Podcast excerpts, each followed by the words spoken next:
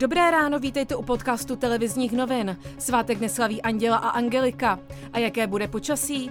Dnes bude oblačno až zataženo, nejvyšší teploty 9 až 13 stupňů, na jihu kolem 15 stupňů, v tisíce metrech na horách kolem 7 stupňů Celzia. A teď ke zprávám. Bezpečnostní rada státu dnes až do odvolání uzavřela všechny základní, střední a vysoké školy. Děti a studenti by měli zůstat doma minimálně dva až tři týdny. Zakázané je také konání jednorázových společenských a sportovních akcí s účastí nad 100 lidí.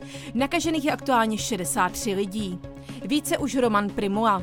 Abych se možná pokusil vysvětlit, co nás vedlo k tomu, abychom přijali eh, takováto skutečně velmi restriktivní opatření. Řada zemí eh, má skutečně explozivní charakter této epidemie a když se podíváte na ty jednotlivé křivky, tak eh, není vidět, že by běžná opatření vedla k tomu, že dochází k poklesu. Itálie kvůli rychlému šíření nebezpečného koronaviru stále v karanténě. Země je hned za Čínou, odkud se virus rozšířil do celého světa státem s největším počtem mrtvých a nakažených. Úřady tam v tuto chvíli registrují přes 10 000 pacientů s koronavirem. 631 lidí koronaviru podlehlo. Podle odhadů ministerstva zahraničí se za poslední týden z Itálie zpět domů vrátili přibližně dvě třetiny Čechů. Češi se postupně vrací i z jiných částí světa. Minulý týden ministerstvo zahraničí registrovalo 18 000 Čechů v jiných zemích než Itálie. Vrátila se jich už pětina.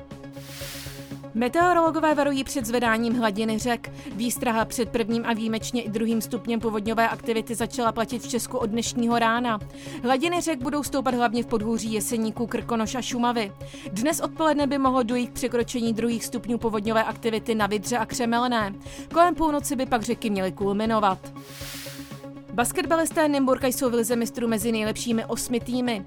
Do čtvrtfinále postoupili poté, co si v odvětě poradili s tureckou bandrmou 92-70. Další podrobnosti k reportážím a aktuální zprávy najdete na webu TNCZ.